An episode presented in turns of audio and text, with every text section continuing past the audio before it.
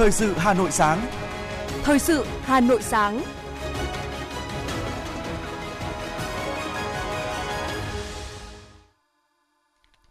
Xin kính chào quý vị và các bạn. Quý vị và các bạn đang theo dõi chương trình thời sự của Đài Phát thanh và Truyền hình Hà Nội trong buổi sáng ngày hôm nay, ngày mùng 6 tháng 12 năm 2022 sẽ có một số nội dung đáng chú ý sau đây. Thủ tướng Chính phủ Phạm Minh Chính tiếp Phó Tổng thống Cộng hòa Liên bang Nigeria Yemi Osinbajo. Thưa quý vị, Ngân hàng Nhà nước tăng chỉ tiêu tín dụng mới thêm 1,5 đến 2%. Hà Nội thành lập 4 đoàn liên ngành kiểm tra thực phẩm dịp Tết Quý Mão và triển khai thêm một số tuyến phố đi bộ dịp cuối năm. Học sinh Việt Nam giành 3 huy chương vàng Olympic toán và khoa học quốc tế. Số ca mắc sốt xuất huyết tại Hà Nội vẫn gia tăng, lại có thêm 55 ổ dịch mới. Phần tin thế giới có những thông tin Cuba tiến hành vòng 2 bầu cử địa phương để bầu ra các đại biểu Hội đồng Nhân dân. Nga sẽ không cung cấp dầu cho các nước áp mức giá trần. Ít nhất 23 người thương vong trong một vụ lở đất ở Colombia. Sau đây là nội dung chi tiết. Thưa quý vị, chiều qua, tại trụ sở chính phủ, Thủ tướng Chính phủ Phạm Minh Chính đã tiếp Phó Tổng thống Cộng hòa Liên bang Nigeria Yemi Osinbajo đang có chuyến thăm chính thức tại Việt Nam từ ngày 5 đến ngày 7 tháng 12 năm 2022. Tại buổi tiếp, Thủ tướng Phạm Minh Chính đánh giá cao những thành tựu quan trọng mà Nigeria đã đạt được trong duy trì ổn định chính trị, phát triển kinh tế xã hội, ứng phó với đại dịch COVID-19, duy trì vị thế là một trong những nền kinh tế lớn nhất châu Phi. Nhân dịp này, Thủ tướng cũng thông tin tới Phó Tổng thống Nigeria về các thành tựu của công cuộc đổi mới cũng như các mục tiêu phát triển chiến lược mà Đại hội Đảng 13 đề ra.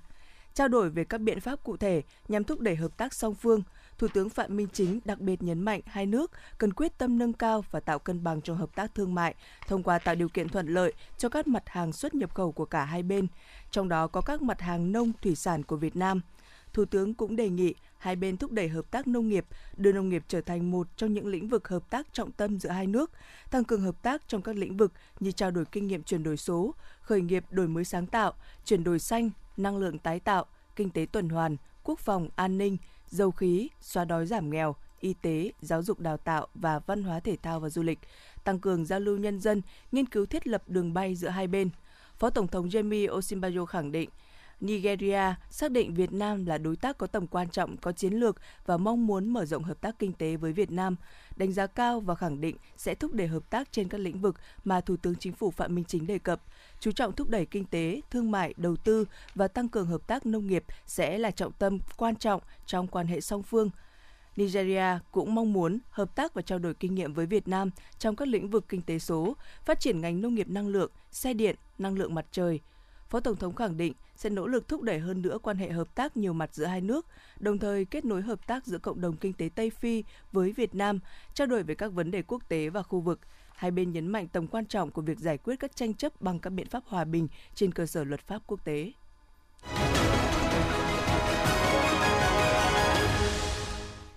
Chuyển sang những thông tin đáng chú ý khác. Chiều qua, đoàn đại biểu Thành ủy, Hội đồng nhân dân, Ủy ban nhân dân Thành ủy Mặt trận Tổ quốc Việt Nam thành phố Hà Nội do đồng chí Đinh Tiến Dũng, Ủy viên Bộ Chính trị, Bí thư Thành ủy, Trưởng đoàn đại biểu Quốc hội thành phố Hà Nội dẫn đầu đã đến Đại sứ quán Trung Quốc tại Việt Nam viếng đồng chí Giang Trạch Dân, nguyên Tổng Bí thư Ban chấp hành Trung ương Đảng Cộng sản Trung Quốc, nguyên Chủ tịch nước Cộng hòa Nhân dân Trung Hoa. Vòng hoa của đoàn mang dòng chữ Thành ủy, Hội đồng nhân dân, Ủy ban nhân dân, Ủy ban Mặt trận Tổ quốc Việt Nam thành phố Hà Nội kính viếng đoàn đã thực hiện nghi lễ trước di ảnh của đồng chí Giang Trạch Dân và dành một chút mặc niệm đồng chí. Ghi sổ tang tại Đại sứ quán Trung Quốc tại Việt Nam. Thay mặt đoàn, Bí thư Thành ủy Hà Nội Đinh Tiến Dũng đã gửi tới Đảng, Nhà nước và nhân dân Trung Hoa cùng gia đình đồng chí Giang Trạch Dân lời chia buồn sâu sắc nhất. Trò chuyện với đại sứ Trung Quốc tại Việt Nam, Hùng Ba, Bí thư Thành ủy Hà Nội Đinh Tiến Dũng đã chia sẻ về tình hình, kết quả hợp tác song phương giữa thủ đô Hà Nội với thủ đô Bắc Kinh, Trung Quốc. Vừa qua, nhân chuyến thăm Trung Quốc của đồng chí Nguyễn Phú Trọng, Tổng Bí thư Đảng Cộng sản Việt Nam, Hà Nội và Bắc Kinh đã ký kết biên bản ghi nhớ hợp tác. Đây là tiền đề quan trọng để hai thủ đô tăng cường hợp tác ngày càng đi vào thực chất, hiệu quả, góp phần làm sâu sắc thêm mối quan hệ hợp tác giữa hai đảng, hai nước. Đại sứ Hùng Ba trân trọng cảm ơn đoàn đại biểu Thành ủy, Hội đồng nhân dân, Ủy ban nhân dân, Ủy ban Mặt trận Tổ quốc Việt Nam thành phố Hà Nội đã đến viếng đồng chí Giang Trạch Dân và dành cho Đảng, Nhà nước và nhân dân Trung Quốc cùng gia đình đồng chí nguyên Tổng Bí thư, nguyên Chủ tịch nước những tình cảm và lời chia buồn sâu sắc. Đánh giá cao kết quả hợp tác giữa Hà Nội và Bắc Kinh, nhất là biên bản ghi nhớ hợp tác vừa qua giữa hai thủ đô. Đại sứ Trung Quốc tại Việt Nam Hùng Ba khẳng định trên cương vị công tác sẽ cố gắng hết sức để tạo điều kiện giúp sức thúc đẩy hợp tác giữa Hà Nội và thủ đô Bắc Kinh như đồng chí Đinh Tiến Dũng đề nghị là ngày càng thực chất, hiệu quả. Cũng trong chiều ngày 5 tháng 12, tại Hà Nội, đoàn đại biểu Quân ủy Trung ương, Bộ Quốc phòng Việt Nam do Thượng tướng Hoàng Xuân Chiến, Ủy viên Trung ương Đảng, Thứ trưởng Bộ Quốc phòng dẫn đầu đã đến đặt vòng hoa viếng nguyên Tổng Bí thư, Chủ tịch Trung Quốc Giang Trạch Dân, ghi sổ tang chia buồn tại Đại sứ quán Trung Quốc tại Việt Nam.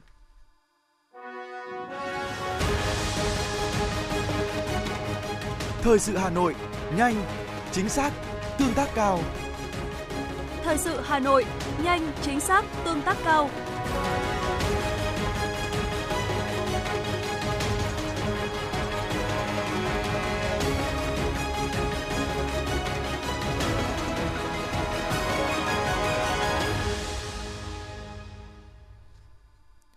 Thưa quý vị và các bạn, đầu tư công được xem là một trong những động lực cho tăng trưởng kinh tế. Tuy nhiên, kết quả giải ngân vốn đầu tư công của Hà Nội vẫn còn chậm so với yêu cầu kế hoạch đề ra, trong khi chỉ còn gần một tháng nữa là hết năm 2022. Vì vậy, thành phố đã và đang nỗ lực đưa ra các giải pháp khắc phục hạn chế bất cập, chấn chỉnh khâu chuẩn bị đầu tư, qua đó đẩy nhanh tiến độ giải ngân vốn đầu tư công. Đến ngày 28 tháng 11, Hà Nội đã giải ngân được 25.020,5 tỷ đồng vốn đầu tư công năm 2022, bằng 49% kế hoạch. Theo kế hoạch, hết năm 2022, tỷ lệ giải ngân vốn đầu tư công sẽ đạt 82,6 đến 90,1% so với kế hoạch giao đầu năm. Thành phố dự kiến sẽ hoàn thành 60 dự án xây dựng cơ bản tập trung, 112 dự án sử dụng vốn ngân sách cấp thành phố hỗ trợ cấp huyện. Về nguyên nhân khách quan, dịch COVID-19 diễn biến phức tạp, giá nguyên vật liệu, cước phí vận chuyển hàng hóa tăng cao, máy móc, thiết bị nhập khẩu bị đội giá đã ảnh hưởng đến tiến độ nhiều dự án. Về chủ quan, các tồn tại hạn chế trong quản lý điều hành, tổ chức thực hiện khiến việc giải ngân vốn đầu tư công chưa đạt yêu cầu. Bí thư quận ủy Đống Đa Đinh Trường Thọ cho biết. Giải ngân đến nay thì cái giải ngân chúng ta đạt cái tỷ lệ cũng ờ, tương đối thấp 42,4%. Thì các đồng chí đã phân tích nhiều, nhiều những cái nguyên nhân từ ờ, giá cả, giải phóng mặt bằng này rồi thì công tác chuẩn bị đầu tư vân vân. Nhưng mà theo tôi thì ờ, chúng ta cũng cần có cái giả soát lại để mà có cái điều chỉnh một số những dự án hoặc là chậm triển khai hoặc là có cái khả năng triển khai nó chậm. Thì chúng ta cũng điều chỉnh để đưa ra đấy, để đảm bảo cái cái những cho những cái dự án mà có cái khả năng có cái gọi là cái, cái tiếp thụ cái nguồn ờ, vốn tốt giải ngân tốt thì chúng ta uh, đưa vào cho nó uh, đảm bảo ngoài các những cái nguyên nhân khác. Tại hội nghị lần thứ 10, Ban chấp hành Đảng bộ thành phố Hà Nội khóa 17 diễn ra mới đây, các đại biểu cũng đã phân tích nguyên nhân chủ yếu là do vướng mắc trong giải phóng mặt bằng, việc chuẩn bị đầu tư chưa tốt, phát sinh một số hạng mục chi phí dẫn đến phải điều chỉnh dự án, sự thiếu quyết liệt cố gắng của một số cơ quan đơn vị trong giải ngân vốn đầu tư. Riêng các dự án sử dụng vốn ODA, việc chuẩn bị đầu tư đều chưa đảm bảo tiến độ, có dự án đủ điều kiện bố trí vốn nhưng kế hoạch vốn chưa kịp thời, thiếu linh hoạt. Bí thư quận ủy Tây Hồ Lê Thị Thu Hằng cho biết. Như là nội dung phần mà các đồng chí đã phân tích là phần còn hạn chế do nguyên nhân chủ quan, đó là cái công tác phối hợp của với các sở ngành thành phố với với các quận huyện thì nó cũng còn có những điểm mà chúng ta cũng có thể là nói là chưa thực hiện được à, một cách, gọi là, cái, đẩy nhanh được tiến độ. Tôi nói ví dụ như là đối với quận Tây Hồ thì có cái dự án cải tạo chỗ mương thoát nước ở Thụy Khuê hơn 10 năm. Thế và cái nội dung này thì báo cáo các đồng chí, trong rất nhiều năm thì nó cũng vẫn là một cái một cái một cái tồn tại. Đó là cái việc mà mình không bố trí được cái phần tái định cư, tức là cái quỹ nhà, cái nhà tái định cư và nhà CT2 ở Xuân La. Thực tế, từ đầu năm 2022, thành phố đã quyết liệt đôn đốc đề ra nhiều giải pháp để thúc đẩy giải ngân vốn đầu tư công. Chủ tịch Ủy ban dân thành phố Hà Nội Trần Sĩ Thanh cho biết, thành phố tập trung giả soát từng dự án để phân tích tiến độ, các vấn đề phát sinh. Đặc biệt, thành phố yêu cầu thủ trưởng các đơn vị, Chủ tịch Ủy ban nhân dân quận huyện thị xã cam kết bằng văn bản với Ủy ban nhân dân thành phố về tỷ lệ giải ngân và chịu trách nhiệm trước Ủy ban dân thành phố nếu không đạt tỷ lệ giải ngân vốn đầu tư công theo cam kết. Hiện chỉ còn gần một tháng nữa là hết năm 2022, Hà Nội đang chủ động các giải pháp thúc đẩy tiến độ giải ngân vốn đầu tư công. Tại hội nghị về giải pháp giải ngân vốn đầu tư công năm 2022 và năm 2021 kéo dài diễn ra vừa qua, Chủ tịch Ủy ban dân thành phố Trần Sĩ Thanh đã yêu cầu các sở ngành địa phương tập trung thực hiện quyết liệt các giải pháp nhằm nâng tỷ lệ giải ngân vốn đầu tư công của thành phố. Đây sẽ là tiêu chí để đánh giá tổng kết cuối năm của tập thể và cá nhân người đứng đầu. Đẩy mạnh giải ngân vốn đầu tư công phải đi đôi với đảm bảo chất lượng công trình và hiệu quả sử dụng vốn đầu tư công. Về phía địa phương, theo đại diện Ủy ban dân huyện Quốc Oai, huyện đang tập trung tháo gỡ những khó khăn vướng mắc về thủ tục đầu tư, quyết toán dự án hoàn thành giải phóng mặt bằng đối với từng dự án để đẩy nhanh tiến độ thi công và giải ngân. Đồng thời đôn đốc các đơn vị thi công tăng cường nhân lực, máy móc, làm tăng ca, đảm bảo tiến độ dự án theo kế hoạch. Được biết, để chuẩn bị kế hoạch đầu tư công năm 2023, thành phố sẽ giả soát, đảm bảo bố trí vốn theo quy định của luật đầu tư công, phù hợp với mục tiêu, định hướng đầu tư, thứ tự ưu tiên, trong đó tập trung bố trí vốn hoàn thành các dự án chuyển tiếp, công trình trọng điểm, dự án dân sinh, dự án có khả năng hấp thụ vốn và giải ngân tốt, không bố trí vốn cho các dự án mới khi chưa đảm bảo thủ tục đầu tư khởi công theo quy định. Chủ tịch Ủy ban nhân dân thành phố Trần Sĩ Thanh yêu cầu các đơn vị đẩy mạnh giải ngân vốn đầu tư công phải đi đôi với đảm bảo chất lượng công trình và hiệu quả sử dụng vốn đầu tư công, khắc phục được những khó khăn vướng mắc trong thực hiện và giải ngân vốn đầu tư công, phát huy dân chủ, sức mạnh tổng hợp của cả hệ thống chính trị, chỉ đạo quyết liệt, đồng bộ hơn, có giải pháp phù hợp với tình hình thực tế và yêu cầu công việc, đồng thời nỗ lực quyết tâm hành động cao nhất để hoàn thành các mục tiêu giải ngân vốn đầu tư công đã đề ra. Thưa quý vị, tiếp tục là phần tin. Cuối giờ chiều qua, Ngân hàng Nhà nước thông báo về chỉ tiêu tín dụng mới. Theo Ngân hàng Nhà nước, trước tình hình tác động từ bên ngoài dịu bớt, thanh khoản của hệ thống các tổ chức tín dụng cải thiện hơn. Ngân hàng Nhà nước quyết định điều chỉnh chỉ tiêu tín dụng định hướng năm 2022 thêm khoảng từ 1,5 đến 2% cho toàn hệ thống các tổ chức tín dụng. Đây là những giải pháp linh hoạt trong tình hình hiện nay Thời gian tới, Ngân hàng Nhà nước sẽ bám sát những dự báo, tình hình, đặc biệt là diễn biến của lạm phát để xây dựng tiêu chí hướng định hướng và các giải pháp điều hành tiền tệ, tín dụng năm 2023. Ủy ban nhân dân thành phố Hà Nội vừa ban hành kế hoạch số 302 của Ủy ban nhân dân thành phố Hà Nội về bảo đảm an toàn thực phẩm phục vụ Tết Dương lịch, Tết Nguyên đán Quý Mão và lễ hội xuân 2023. Theo đó, Ủy ban nhân dân thành phố Hà Nội thành lập 4 đoàn kiểm tra liên ngành an toàn thực phẩm trong đó, đoàn số 1 do lãnh đạo Sở Y tế Hà Nội làm trưởng đoàn, kiểm tra tại các quận huyện Thạch Thất, Quốc Oai, Mỹ Đức, Hoài Đức, Bắc Từ Liêm, Tây Hồ, Hà Đông.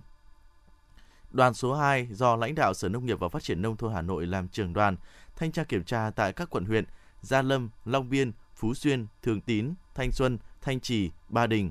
Đoàn số 3 do lãnh đạo Sở Công Thương Hà Nội làm trưởng đoàn, thanh kiểm tra tại các quận huyện, thị xã, Thanh Oai, Trương Mỹ, Sơn Tây, Ba Vì, Cầu Giấy, Đống Đa, Hoàn Kiếm, Nam Từ Liêm.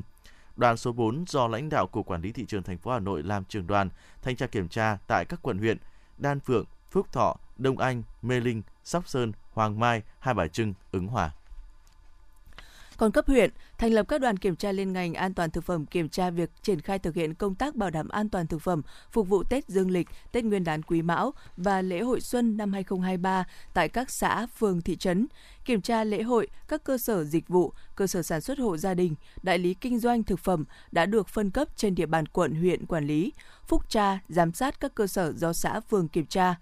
Ủy ban nhân dân thành phố Hà Nội yêu cầu các đoàn thanh kiểm tra an toàn thực phẩm khi phát hiện vi phạm phải xử lý theo đúng quy định của pháp luật, tuyệt đối không để các sản phẩm không đảm bảo an toàn thực phẩm, không rõ nguồn gốc, không đúng quy định về ghi nhãn hoặc có các vi phạm khác lưu thông trên thị trường, không để các cơ sở sản xuất kinh doanh, dịch vụ ăn uống, thức ăn đường phố không đảm bảo an toàn thực phẩm tiếp tục hoạt động khi chưa thực hiện các biện pháp khắc phục hiệu quả. Thời gian cao điểm của đợt kiểm tra từ ngày 15 tháng 12 năm 2022 đến hết ngày 12 tháng 3 năm 2023. Sở Giáo dục và Đào tạo Hà Nội vừa thông tin về kết quả tham dự kỳ thi Olympic toán và khoa học quốc tế năm 2022 IMSO 2022 của đội tuyển học sinh Việt Nam. Theo đó, đội tuyển gồm 24 em đều đang học lớp 6 tham dự kỳ thi đã xuất sắc giành 19 huy chương, gồm 3 huy chương vàng, 10 huy chương bạc và 6 huy chương đồng. Cụ thể, ba học sinh giành huy chương vàng bao gồm Trần Hoàng Lâm, Đào Trọng Cường, trường Trung học cơ sở Newton tại quận Bắc Từ Liêm, Lê Khánh Nam, trường Trung học phổ thông chuyên Hà Nội Amsterdam, quận Cầu Giấy. Đặc biệt, thí sinh Trần Hoàng Lâm, trường Trung học cơ sở Newton tại quận Bắc Từ Liêm còn xuất sắc giành thêm giải thưởng khám phá tốt nhất. Ngoài ra còn có 10 học sinh giành huy chương bạc và 6 học sinh giành huy chương đồng. Kỳ thi Olympic toán và khoa học quốc tế là kỳ thi Olympic toán và khoa học quốc tế uy tín hàng đầu được tổ chức thường niên dành cho học sinh dưới 13 tuổi trên toàn thế giới. Kỳ thi năm nay diễn ra theo hình thức trực tuyến do Indonesia đăng cai tổ chức từ ngày 29 tháng 11 đến ngày 4 tháng 12. Tin từ Trung tâm Kiểm soát Bệnh tật CDC Hà Nội, trong tuần qua, từ ngày 25 tháng 11 đến hết ngày 2 tháng 12, trên địa bàn thành phố ghi nhận 1.442 ca mắc sốt xuất huyết, tăng 0,5% so với tuần trước. Bệnh nhân ghi nhận tại 30 quận, huyện, thị xã, trong đó có một số quận, huyện có số ca mắc cao như Hoàng Mai, Phú Xuyên, Hà Đông, Đống Đa,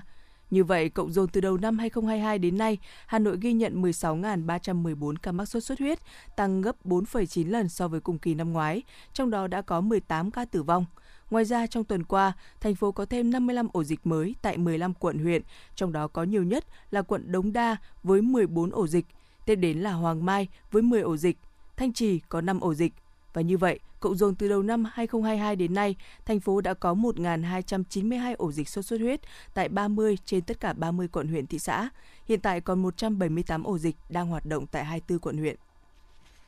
Theo các chuyên gia y tế, những ngày gần đây, Hà Nội đón đợt rét đầu tiên của mùa đông. Do đó, người dân cho rằng mũi sẽ không hoạt động khi trời lạnh nên bỏ qua việc diệt bò gậy phòng mũi đốt. Dù nhiệt độ miền Bắc đang giảm nhưng chưa đủ để hạn chế sự hoạt động của mũi vằn truyền bệnh sốt xuất huyết. Vì vậy, người dân không được chủ quan, phải quyết liệt diệt bọ gậy, loại bỏ các dụng cụ chứa nước đọng vệ sinh môi trường phun thuốc diệt muỗi để không còn môi trường cho muỗi sinh sống.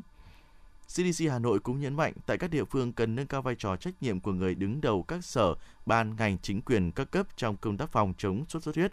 Cần huy động các ban, ngành, đoàn thể và các lực lượng khác tham gia hỗ trợ vệ sinh môi trường, diệt bọ gậy. Thưa quý vị và các bạn, những năm qua, Hội chữ thập đỏ huyện Thạch Thanh Trì đã triển khai nhiều những chương trình, những mô hình hỗ trợ sinh kế mang tính phát triển bền vững, khơi dậy tinh thần thương thân, tương ái trong cộng đồng, sẻ chia chấp cánh ước mơ cho những hoàn cảnh khó khăn, cùng lan tỏa tinh thần trao đi yêu thương để nhận về hạnh phúc, tạo thành phong trào nhân đạo, nghĩa tình sâu rộng, cùng thủ đô và đất nước vươn lên mạnh mẽ.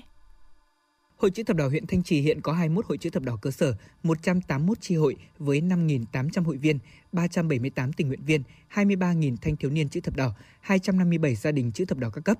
Để công tác hội và phong trào chữ thập đỏ được triển khai hiệu quả, Hội chữ thập đỏ huyện luôn bám sát sự chỉ đạo của cấp ủy chính quyền, thường xuyên đổi mới nội dung và phương thức hoạt động để đạt được kết quả cao trong công tác vận động ủng hộ quỹ nhân đạo. Đó là cuộc vận động có tính chiến lược, mỗi tổ chức, cá nhân gắn với một địa chỉ nhân đạo được triển khai đổi mới theo hướng đưa địa chỉ nhân đạo đến nhà tài trợ. Theo đó, các cấp hội đẩy mạnh công tác tuyên truyền, khai thác vận động nhiều nguồn lực để hỗ trợ cho các hoạt động của hội. Phát huy vai trò nòng cốt là cầu nối trong hoạt động nhân đạo, từ thiện, Ban chấp hành Hội chữ thập đỏ huyện đã đoàn kết thống nhất chỉ đạo công tác hội và phong trào chữ thập đỏ bằng những hoạt động cụ thể và thiết thực – các hoạt động nhân đạo từ thiện được triển khai hiệu quả, kịp thời, đúng đối tượng, kết nối và tạo được niềm tin với các nhà tài trợ. Nhờ đó mà công tác vận động nguồn lực để triển khai các hoạt động nhân đạo luôn đạt kết quả cao, động viên tinh thần các đối tượng được hưởng lợi cũng như các cán bộ hội viên tham gia công tác hội tại cơ sở. Trong nhiệm kỳ vừa qua, đã cứu trợ đột xuất và thường xuyên cho 8.460 người, trị giá tiền gần 5 tỷ đồng, cho vay vốn 268 người với số tiền 583 triệu đồng, trao 196 suất học bổng, 192 xe đạp cho học sinh nghèo với tổng số tiền trên 500 triệu đồng. Bà Vũ Thị Thoa, thôn Triều Khúc, xã Tân Triều, huyện Thanh Trì chia sẻ. Tôi đại diện cho công ty May Đức Sinh à, của gia đình thì coi như chúng tôi cũng thấy là cái cuộc vận động này là rất có ý nghĩa và coi như cũng giúp cho những các cái người dân chúng tôi cũng ừ, động viên ừ, gia đình công ty là có ừ, thường xuyên là có những các cái cuộc từ thiện nhân ờ, đi tặng quà rồi đấy, là chúng tôi cũng tham gia rất là ờ, nhiều chương trình. Cứ vào dịp đầu năm với tinh thần mọi người, mọi nhà đều có Tết, không ai bị bỏ lại phía sau. Phong trào Tết vì người nghèo và nạn nhân chất độc màu da cam được các cấp hội triển khai hiệu quả, có sức lan tỏa mạnh mẽ. Trong 5 năm, hội đã phối hợp với chính quyền mặt trận Tổ quốc, các tổ chức chính trị xã hội cùng các nhà hảo tâm doanh nghiệp, cán bộ hội viên thanh thiếu niên và tình nguyện viên chữ thập đỏ tham gia quyên góp, ủng hộ được 12.000 xuất quà với giá trị gần 7 tỷ đồng. Trong thời gian qua, Hội chữ thập đỏ huyện Thanh Trì đã triển khai dự án Ngân hàng bò đã giúp người được thụ hưởng có thêm tư liệu sản xuất và phát triển kinh tế bền vững. Dự án này rất đặc biệt, không chỉ ở hiệu quả thiết thực do dự án mang lại mà còn ở cách thức duy trì và phát triển ngân hàng sống này – Đến nay, hội đã trao tặng 17 con bò sinh sản cho 17 hộ nghèo tại các xã Vạn Phúc, Duyên Hà, Yên Mỹ, Vĩnh Quỳnh, Tả Thanh Oai, trị giá 214 triệu đồng. Gia đình bà Khúc thị Lan ở xã Yên Mỹ là một trong các hộ được hưởng lợi từ dự án này. Gia đình bà thuộc diện hộ khó khăn trong xã. Thông qua bình xét, gia đình bà Lan được Hội chữ thập đỏ huyện giao cho một con bò giống trong dự án ngân hàng bò về nuôi, đồng thời được tập huấn kiến thức về chăn nuôi bò sinh sản. Sau hơn một năm nuôi và chăm sóc, niềm vui đã đến với gia đình khi bò đã sinh một bê con. Gia đình đã bàn giao bê con cho Hội chữ thập đỏ huyện để tiếp tục bàn giao bê con cho hộ gia đình nghèo khác. Bà Khúc Thị Lan, xã Yên Mỹ, huyện Thanh Trì chia sẻ. Đến bây giờ là gần 3 năm giờ đã có một con mê nạ nó, bây giờ nó lại sinh tiếp thêm một con mê con. Sau vài tháng nữa có nguồn vốn để đưa kinh tế của hai ông bà già với một con tàn tật nó đỡ khó khăn. Trên hành trình vì mọi người ở mọi nơi, công tác hội và phong trào chữ thập đỏ huyện Thanh Trì đã đảm nhận và phát huy vai trò nòng cốt, cầu nối, điều phối trong các hoạt động nhân đạo. Từ sự hỗ trợ cộng đồng, ngôi nhà chữ thập đỏ trên địa bàn huyện đã được xây dựng, bàn giao để giúp người nghèo có chốn an cư. Với thông điệp một giọt máu cho đi một cuộc đời ở lại, để lại nhiều dấu ấn cho hội chữ thập đỏ huyện Thanh Trì trong thời gian qua. Nhiều năm vừa qua, công tác hiến máu tình nguyện của huyện không chỉ đạt chỉ tiêu đề ra, mà thành phần người hiến máu cũng thay đổi tích cực. Lực lượng trước đây được xem là nòng cốt như là cán bộ hội viên, đoàn thanh niên, sinh viên, lực lượng vũ trang, thì nay đã thu hút đông đảo tầng lớp nhân dân đăng ký tham gia hiến máu tình nguyện. Thanh niên Trử Tuấn Ninh, xã Tứ Hiệp, huyện Thanh Trì cho biết. Đây là lần đầu tiên em được tham gia hiến máu. Ờ, em có cái cảm xúc cũng như là cái uh, suy nghĩ rất là hào hứng cũng như là uh, phấn khởi khi mình được cho đi những cái giọt máu của mình và uh, những cái giá trị nó không chỉ dừng lại ở những cái giọt máu uh, uh, đó mà nó còn sẽ uh, là cơ hội cho rất nhiều người đang uh, chờ uh, bà đón nhận cái giọt máu của mình. Phát huy những kết quả đã đạt được, thời gian tới Hội chữ thập đỏ huyện Thanh Trì vẫn đang tiếp tục đồng hành, kết nối để các giá trị nhân đạo ngày càng lan tỏa trong cộng đồng, phát động nhiều hoạt động từ thiện với những hình thức và biện pháp phong phú, đa dạng, bảo đảm tính liên tục bền vững, góp phần chấp cánh những ước mơ còn dang dở, thực hiện tốt lời dạy của Bác, đó là mỗi người tốt, mỗi việc tốt là một bông hoa đẹp, cả dân tộc ta là một rừng hoa đẹp.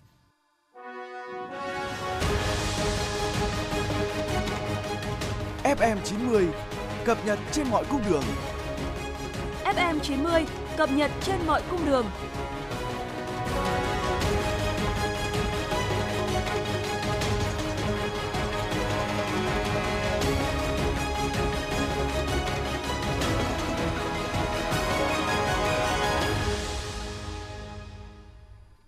Xin chuyển sang những thông tin về giao thông.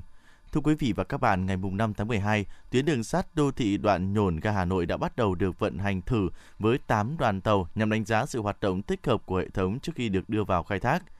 Các đoàn tàu Nhổn ga Hà Nội đã được vận hành thử đồng loạt ở đoạn tuyến trên cao kéo dài từ Depot Nhổn đến ga S8 Đại học Giao thông Vận tải. Sau khi kết thúc chạy thử, các bước tiếp theo đã được thực hiện như vận hành thử và công tác đánh giá an toàn hệ thống của tư vấn đánh giá an toàn hệ thống, Cục Đường sắt Việt Nam thực hiện công tác thẩm định báo cáo đánh giá an toàn hệ thống. Hội đồng kiểm tra nhà nước về công tác nghiệm thu các công trình xây dựng tiến hành ra soát hồ sơ dự án, các báo cáo đánh giá và công nhận kết quả nghiệm thu cuối, th- cuối cùng. Kết thúc các nội dung công việc trên sẽ tiến hành công tác nghiệm thu bàn giao đưa vào khai thác thương mại. Từ nay đến cuối năm, thành phố Hà Nội sẽ đưa vào hoạt động thêm một số tuyến phố đi bộ. Đây là thông tin không chỉ người dân thủ đô mà nhiều du khách nóng lòng đón đợi, đặc biệt là tuyến phố ẩm thực kết hợp đi bộ Đào Ngọc, Ngũ Xã, phường Trúc Bạch hay không gian đi bộ văn hóa khu khu phố Trần Nhân Tông, đường dạo quanh Hồ Thiền Quang. Với các cửa hàng kinh doanh dịch vụ, đây cũng được xem là cơ hội để mở rộng việc buôn bán. Theo dự kiến, phố đi bộ mới này sẽ đi vào hoạt động đầu năm 2023. Chiều ngày hôm qua, người dùng trên các thiết bị chạy hệ điều hành iOS đã tìm thấy thông tin về hai quần đảo Hoàng Sa và Trường Sa của Việt Nam trên ứng dụng bản đồ ở Apple Maps. Theo yêu cầu của Bộ Thông tin và Truyền thông, Apple đã khắc phục tình trạng quần đảo Hoàng Sa và Trường Sa không hiển thị trên ứng dụng Apple Maps trước đó.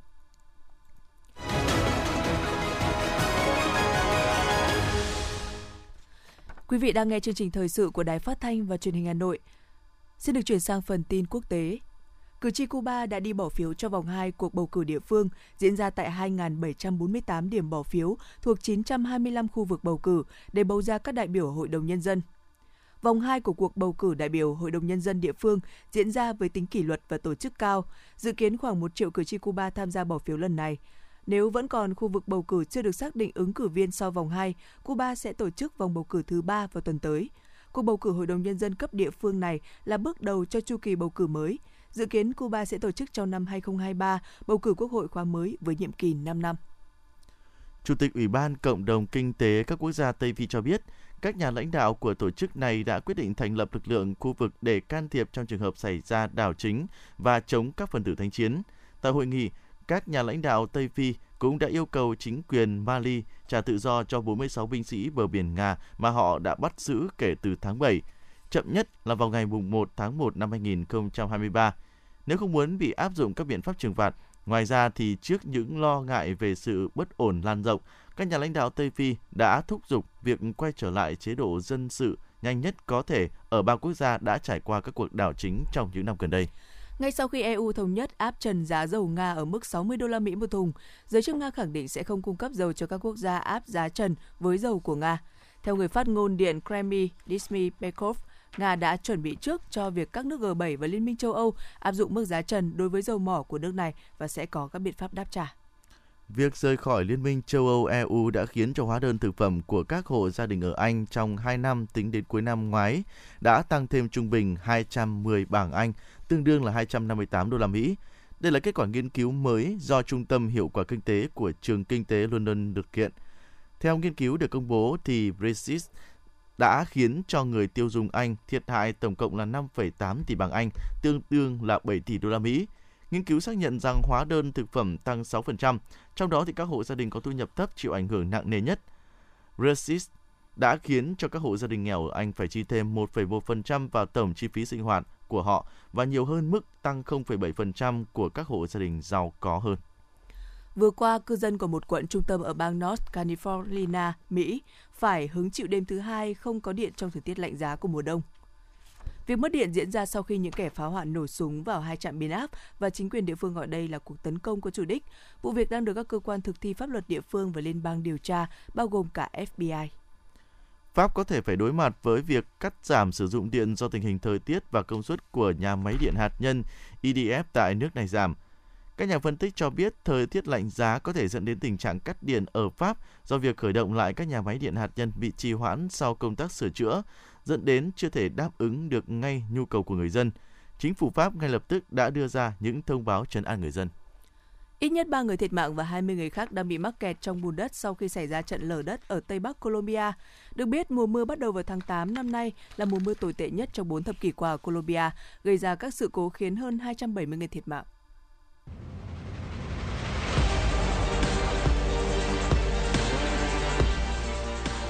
Bản tin thể thao Bản tin thể thao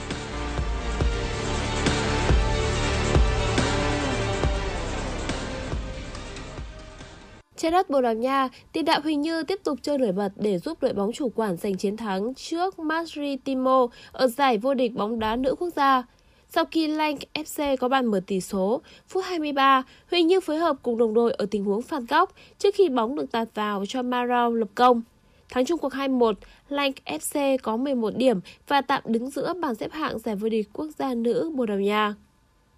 Kylian Mbappe tỏa sáng rực rỡ trong chiến thắng 3-1 của Pháp trước Ba Lan tại vòng 1-8 World Cup 2022. Anh đã lần lượt nâng tỷ số lên thành 2-0 và 3-0 sau những cú đá không thể cản phá trong vòng cấm vào các phút 74 và 90 cộng 1. Trước đó, anh cũng chính là người kiến tạo cho Oliver Giroud lập công, đưa lập vượt lên ở cuối hiệp 1.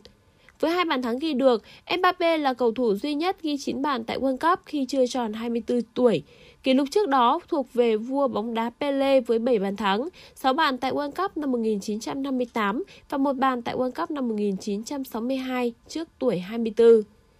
Riêng ở sân chơi World Cup, hiệu suất ghi bàn của Mbappe vượt trội những huyền thoại bóng đá đang còn thi đấu như Ronaldo hay Messi. Chỉ với 11 trận, Mbappe ghi 9 bàn, tương đương hiệu suất là 0,81 bàn mỗi trận – trong khi đó, con số này ở Messi là 0,39 bàn mỗi trận và Ronaldo là 0,4 bàn ở mỗi trận. Mbappe còn vượt chân sút số 1 lịch sử World Cup là Miroslav Klose, người đã ghi 16 bàn sau 24 trận, tương đương với 0,67 bàn mỗi trận. Với 5 bàn thắng, Mbappe cũng đang dẫn đầu danh sách ghi bàn tại World Cup 2022, hơn nhóm xếp sau hai bàn cùng các cầu thủ còn hiện diện ở giải là Messi, Marcus Rashford, Oliver Giroud, Cody Gakpo và Alvaro Morata. Dù từng giành chiếc giày vàng tại vòng chung kết World Cup 2018 diễn ra ở Nga, nhưng phải đợi tới trận đấu vòng 1-8 giữa Anh và Senegal, Harry Kane mới có được bàn thắng đầu tiên tại World Cup 2022.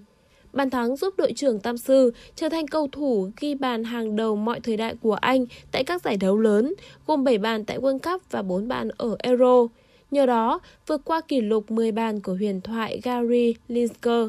Giờ đây, lịch sử đang trong tầm tay của ngôi sao Spurs với chỉ một bàn thắng nữa để cân bằng thành tích ghi bàn nhiều nhất mọi thời đại cho đội tuyển quốc gia là 53 bàn thắng của huyền thoại Manchester United Wayne Rooney.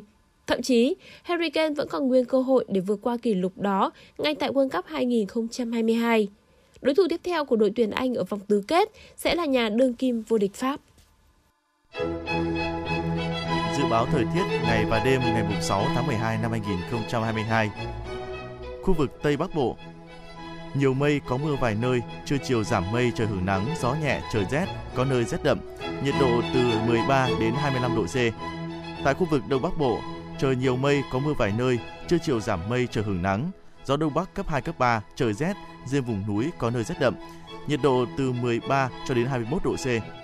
Khu vực Châu Thổ sông Hồng, nhiều mây có mưa vài nơi, trưa chiều giảm mây trời hưởng nắng, gió đông bắc cấp 2 cấp 3, trời rét, riêng vùng núi có nơi rét đậm, nhiệt độ từ 13 đến 21 độ C.